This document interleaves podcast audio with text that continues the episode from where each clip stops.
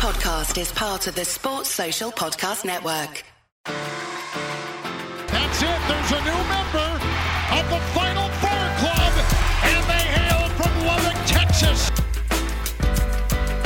Celebrating in the streets in Lubbock because Texas Tech Monday night will be playing for the national championship. Well, welcome one, welcome all to the Tortillas and Takes podcast. This is the voice of Jeramey Gillen, and it is the season of interviews. We have our and will continue to collect the voices of Red Raider alumni and friends of the pod to chime in about their experiences as student athletes, as warriors, and believers in the scarlet and black. On today's episode, we're bringing in a special voice with deep roots here in West Texas.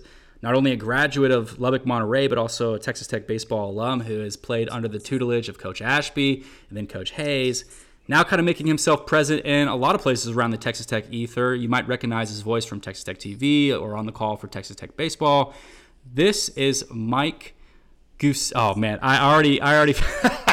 uh, give it to me, Mike. How are you? How are you doing today? How would you pronounce your last name for everybody like me who looks at it and thinks one thing, but it's actually the other? yeah, Mike Gustafson. There you go. Mike That's Gustafson. Easy enough, and Mike- that's why it, that's why it morphs easily to Gus. Gus. So this is uh wait. So just Mike Gus, or you just want Gus? Just Gus. Let's fine, just do Gus. Gus, how are you doing today, my man? I'm good. It's all good. It's uh, it's uh, it's the weekend. Never a complaint there. Right. Even as temperatures climb up into the 120s out here on the South Plains.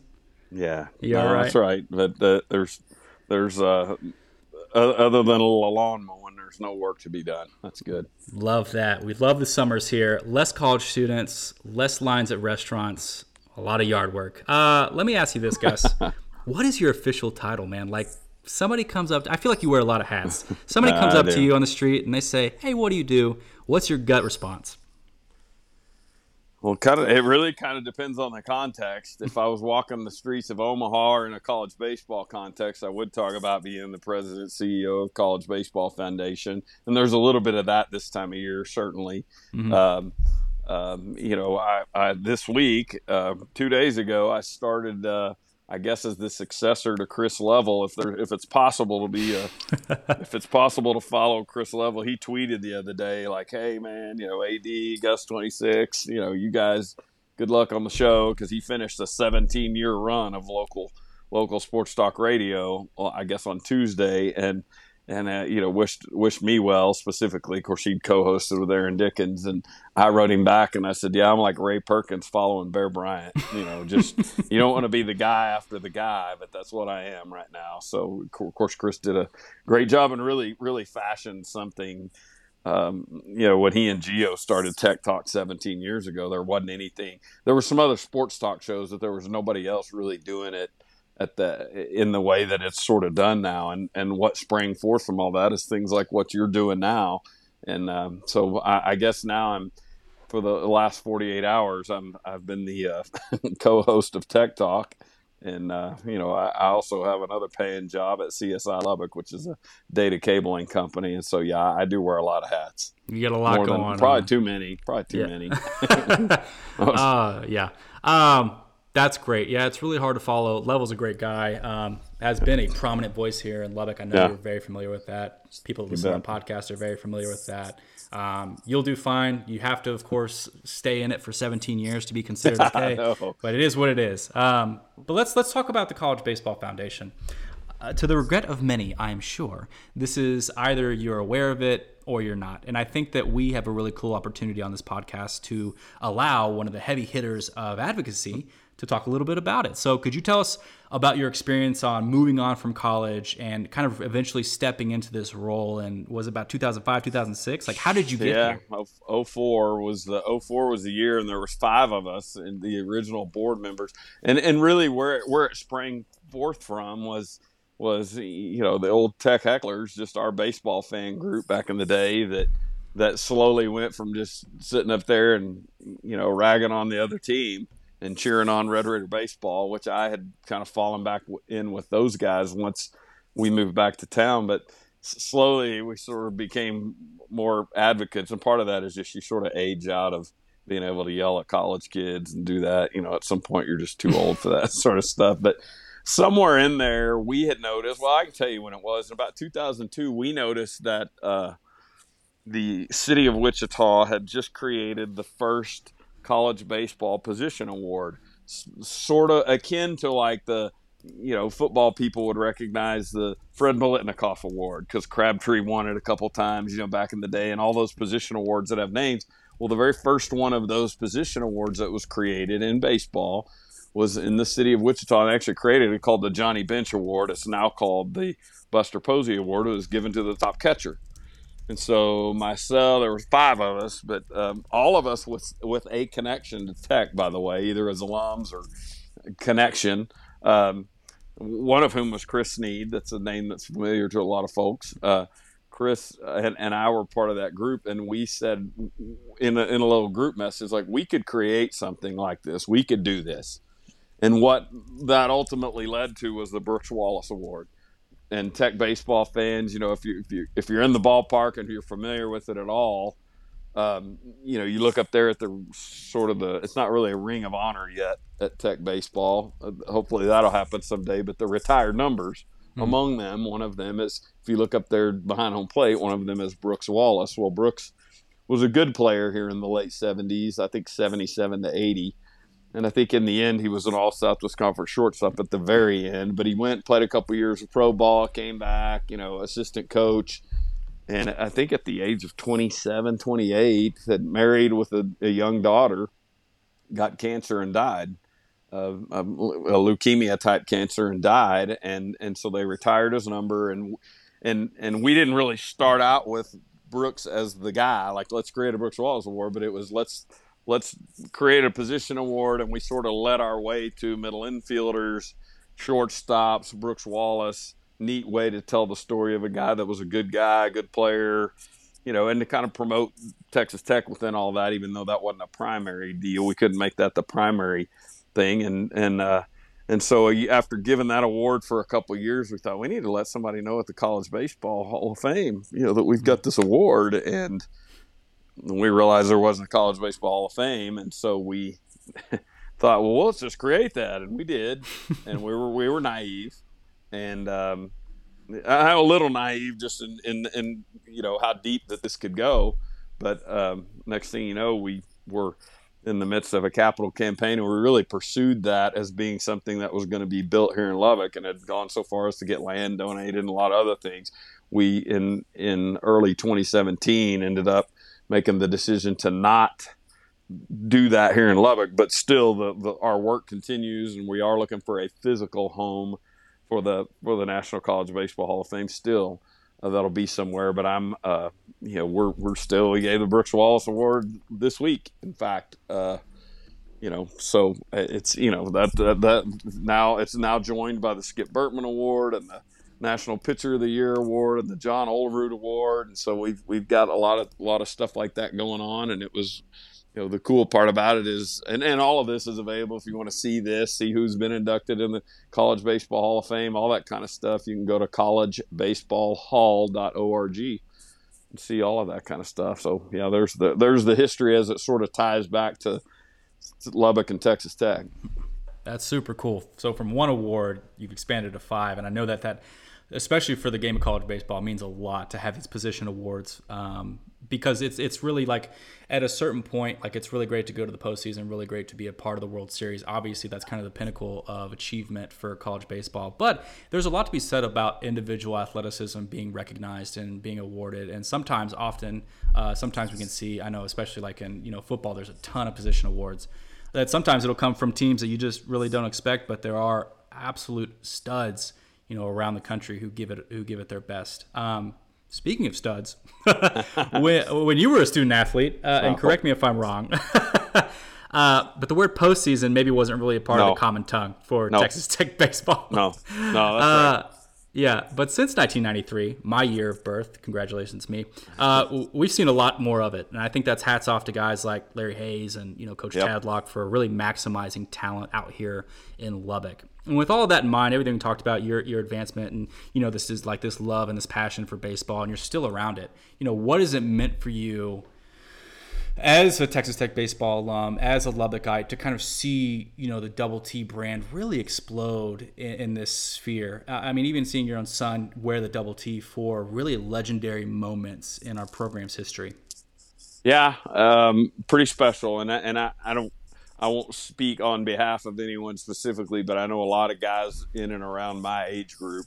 And I was a player here from 86 to 89. And as you said, they really, you know, they're started the winning really started in 93 and 94 95 was the first southwest conference championship the first postseason you know ncaa berth and and and it's been you, you know it's been pretty good since then. There's been a little down stretch in there but what you said the peak peak coach hays and the peak coach tadlock has been pretty good. But you know a lot of guys my age just a lot of us you know, especially especially the way 2014 unfolded, that we went from, hey, it looks like this team's going to get back in the NCAA tournament. This is great. You know, Tim Tadlock, second year guy, and, and Tim was Tim and I didn't overlap as players. Had he come here straight out of high school, we would have overlapped because he was two years behind me in school. But Tim came was here as a junior college transfer, so he came right after me. so I had a lot of teammates that were buddy, you know, that were my teammates and his and, and Tim and I got to be acquainted back then, uh, just in the way that you do when you're out of the program a year or two. So I, I, didn't play with him, but we, we knew each other way back when. But yeah, it it uh, it it was it was it was great, and it was great to see my old teammates and those guys when when 2014 happened, and suddenly we go from hey, I think we're going to get in the tournament to hey, we're let's go to let's go host the super regional and go to Omaha on the strength of two two one to nothing victories. Uh, mm-hmm.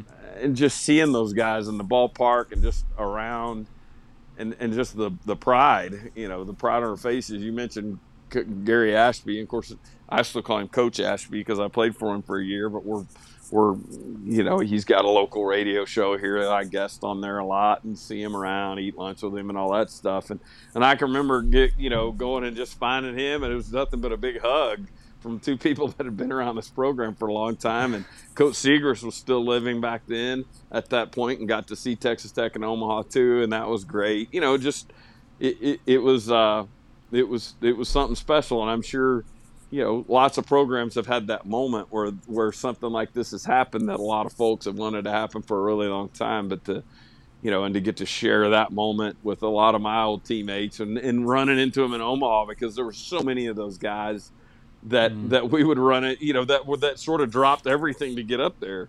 And I hadn't oh, seen oh, yeah. them, and you know, you hadn't seen them in years, and here they are, and we're all standing in line in Omaha, going, "Oh my God, this is great!" and and uh, just just fantastic. Um, so so happy for those guys. So you know the and and now that we've done it four times, have been as good as we've been for as long as we have. Now it's a you, you know some of that nostalgia and the newness is gone, and now it's like, hey, let's go, let's go. Uh, you know, now now we're all like hungry and wanting to win. You know, and and just yeah. as a fan base, we're we're going, wow, we lost in the regionals. you know, like when hoops hoops if hoops ever doesn't go to the Sweet 16, we're all going to sit around and go, oh my gosh, what a failure! What's wrong? yeah, when five yeah. years ago it was, you know, take our breath away, excitement. So yeah, good problem funny how have, culture right? changes. Yeah, yeah, yeah good, funny good, how the culture changes with it. Um, well, I was gonna ask, but it seems like you, you the the more you talked about it, 2014 uh, was that really kind of your, is that kind of your like seminal memory of Texas Tech baseball? You know, getting to the World Series, you know, Super Regional, and then going to the World Series. Like, is that when you think Texas Tech baseball top memories? Is that the one that kind of is the peak? Yeah, probably is. Um, I mean, and I and I can compartmentalize those type things in a way that I can say, um, you know, I mean, if you, you, what what was my best moment as a player or whatever, I was a pretty average mm. player. So uh, those are kind of different, and they go into their own own little compartment. But just in terms of just seeing you, know getting the host that super here at home winning two one to nothing games. My son was a bullpen catcher. I think you mentioned that earlier in 2014 2016 seeing him like running in running in with those knuckleheads from the bullpen and diving into the dog pile that's that's about as good as it gets right there. Yeah absolutely. Uh, well, if you are like Gus and you are like me, excitement of Texas Tech baseball can take a toll on your heart year in and year out. Uh, it's time to catch a breath. What better place to disconnect than the uh, from the business of the world and reconnect with peace in yourself than Broken Bow, Oklahoma. And I know, I know, Oklahoma. What in the world is there to do in Oklahoma? But I promise you, near the Texarkana border, there's a beautiful slice of heaven where trees grow and the sun turns a beautiful amber in the evening. And our guy Craig Crawford has set up a few brilliant locations to rent a cabin and experience it for yourself. And because Craig is a Red Raider through and through, he wants to give you a 25% discount and direct booking with no additional fees. And that's family right there, man. That's family. If you're a more financially adventurous type, he's got plenty to talk your ear off about building, selling, and managing land out that way too. But in either case, give yourself the break you deserve. Email Craig at this address, craig at vacationtreeline.com. That's C R A I G at vacationtreeline.com. And don't forget to tell him who sent you. So the wheels of change are upon us, Gus. The new Big 12 is in full steam ahead. We are we know, or at least we're 97% sure, because of how you know Longhorn Network Television has illustrated that Texas and OU will probably be with us until 2025. So with BYU, Cincinnati, UCF, and Houston entering the fray next year, that is a whopper of a conference for one or two seasons. My math is terrible. Uh, you've watched enough baseball for a lifetime, and I know that you've probably been thinking about it. How like talk about this shakeup. Like, how does the inclusion of these teams affect the way Big 12 baseball, this hierarchy looks? You know, are there any storylines you're really interested in? Is there any like threats to people's positioning and, and all of it? Like, talk about this expansion as you understand it. Well, the the first two years will be really interesting, and that that sort of speaks to an assumption there that the, that we will in fact have Texas and OU um, overlap and you know overlap with the new teams that are coming in. It sounds like we will. I mean, just the talk right now, but um, um, yeah, that's you know I, I would assume that the best position teams to come in and compete. Of course, BYU it looks like is going through a coaching transition. Um, mm. I, you know, I, I wouldn't under undersell Cincinnati at all, but they're going to deal with the uh, northern challenges uh, you know, in, in, a similar way to Kansas, the Kansas schools and West Virginia, that'll that'll you know that that mean they won't be good. I mean, the you know Ian Happ, Kevin Youkilis are a couple guys that have come out of that program in the last 20 years or so and been really, really, really good players. So it's mm. it's not all bad, but I, I would imagine that UCF and Houston are going to be the ones that'll jump into this league and be you know be be in that conversation. I would think pretty quickly. Um, both have weather, both have facilities, both have recruiting, right recruiting. Um, you know, and I, and I think just from a, it sounds like just in very general terms, and this isn't specific to Tech football, but just sort of the the story regarding U of H and Houston is just that by letting them back in, we're, we're letting them gain some traction that they haven't had. One of the things that's sort of been used against them over the last 20 or so years, 25 years, whatever, is you know that that they weren't in a Power Five conference. Well, now they're getting back in, and so you know, will they be able to keep more Houston kids at home, knowing they're going to get to play in a Power Five scenario? Who knows? But uh, you know, the Houston baseball program is has has some history, and uh, you know, they've got facilities, they've got all those kind of things you'd want, and so I would imagine that that's going to be somebody we'll be recruiting against soon. In that in that scenario, what do you think triumphs? The recency bias or, you know, the hometown feel? Cuz it's so weird in the recruiting world, especially with the diversity of athletes, you know, everybody's different. So when you're trying to recruit there's like, you know, 20 good uh, pitchers coming out of Houston, maybe you're like, okay, how do I get this kid interested in Lubbock, Texas? Well, it's great for Tadlock, who, first of all, is an excellent recruiter, you know, through and through but also with Lubbock or uh, with Texas Tech, the brand being very associated with the World Series in the past, you know, uh, five seven years. You know what? Where's where's Tadlock's strength really sit at with kids like that when we open up uh, Houston to the Power Five to like the designation of being Power Five? Yeah, I mean we're we're hoping that. I mean we I think we certainly look at, at Tim and, and you know and, I, and Tim and it's hard to it's hard to really separate. I mean, I think what you're asking is really the the Tadlock regime, the the recruiters yeah, yeah. really being you know J Bob's I, I think sort of leads that effort, but uh, mm-hmm. um, you know um, it, it, you know, Gardner's part of that picture, obviously, and, and all of them are involved in it. But, you know, that, and, and we've had some impact guys out of Houston. And so, you know, most yeah. recently, Shedder, uh, Drew Baker, um, and I'm, you know, I, I, didn't really think that through beforehand, but just right off the top, the, the three impact guys are right, right there. And, uh, mm-hmm. you know, how, how much, I don't, I don't know which of those guys had came down to Texas Tech and Houston and all, but that that could be you know somebody wants to play a little bit closer to home. It could be a challenge, and so uh, you know those guys' ability to to, to continue to recruit is going to be a key to competing, and that's there's nothing earth shaking about that information right there. And I think I think that, you know I think that what we're seeing right now, you go out there and there's steel steel getting erected in the last week out of the ballpark out in the left field corner, which that's been a construction site all spring, and now it's now it really looks like a construction site because there's steel going up and all that. And this, I think, around this time next year, that ball, that stuff will be finished, and it's it's all new player development, locker room, all the stuff that you know that, that you got to have now. And, and and I think about it in the in the context of 20 years ago in 2002 that facility out in the left field corner was new and it was we you know guys that played when i played were like man this is so sweet They've got a indoor batting cages right off the locker room and training rooms right there. You know, and and the abs, you know, just stuff we did not have in the late '80s. We were sharing the track locker room. In fact, over behind the track, like we had to walk back around to the to to, to the track. I mean, we, there was nothing wow. connected. I, uh, one of my favorite stories to tell guys like you um, at, at, your age, you know, who, who this will sound prehistoric to you, but in the in the late '80s, and I don't. This is probably 19. I have it in my mind that it was 1988, my junior year. But I, I and this happened all the time. It happened all the time. But I stood in line to use the restroom like with fans. I mean, that, that was just how it worked.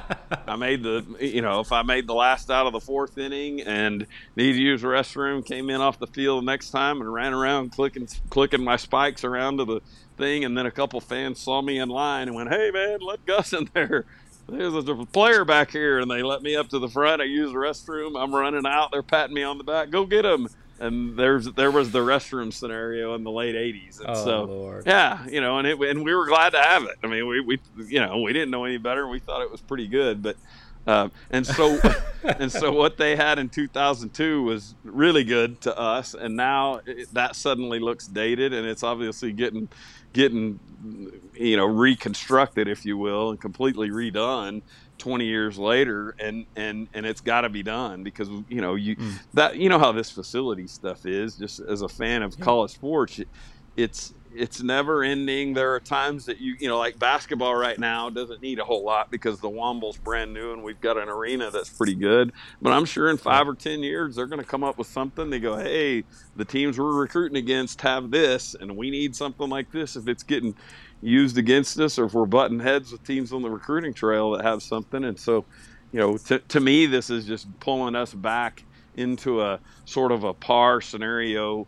uh, facilities wise. And then, you know, what's next is some consideration to whatever they need to do to the ballpark, whether that, you know, how much does that factor into a player, player's decision to come here? I don't know. But, you know, if, if nothing else, maybe it's just more of an indication of, hey, we're still committed to baseball and everything. Well, you got a coach with a lifetime contract, you got a brand new player development deal out in left field, and, you know, hopefully some some plans for improvements and upgrades around the ballpark, and then you're then you're set then you're set to compete again for a while, hopefully.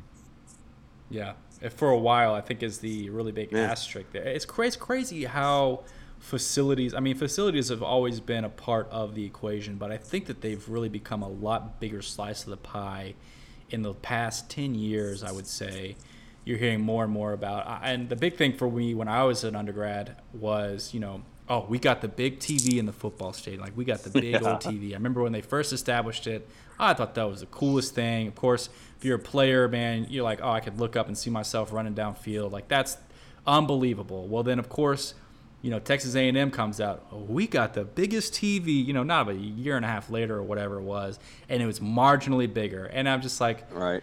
Wow, is it that petty? And it, you know, in a in a certain sense, I think it is because you got to you got to you got to out recruit in every facet of the game these days. And so it, I do drive past that uh, every day. I work at Tech. I drive right past that construction, and every day it's a little bit a little bit more developed, a little bit more you know a little bit more intricate. And I'm like, you know, I cannot wait.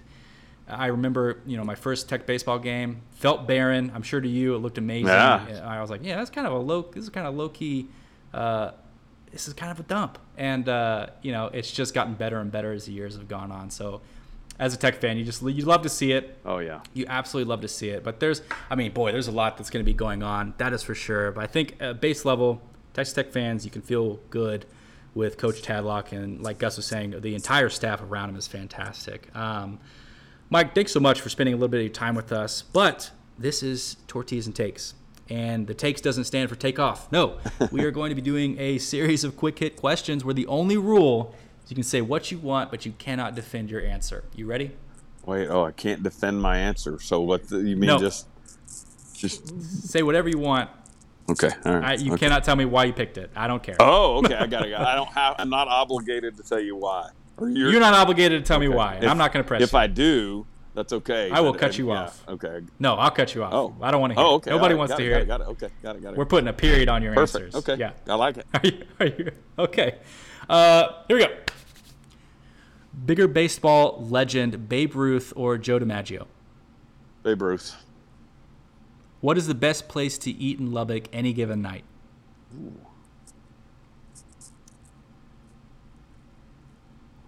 My answer for me personally is uh, Rudy's Barbecue. How's that?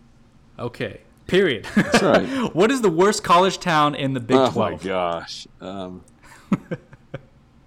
worst college town. I think about that. Uh,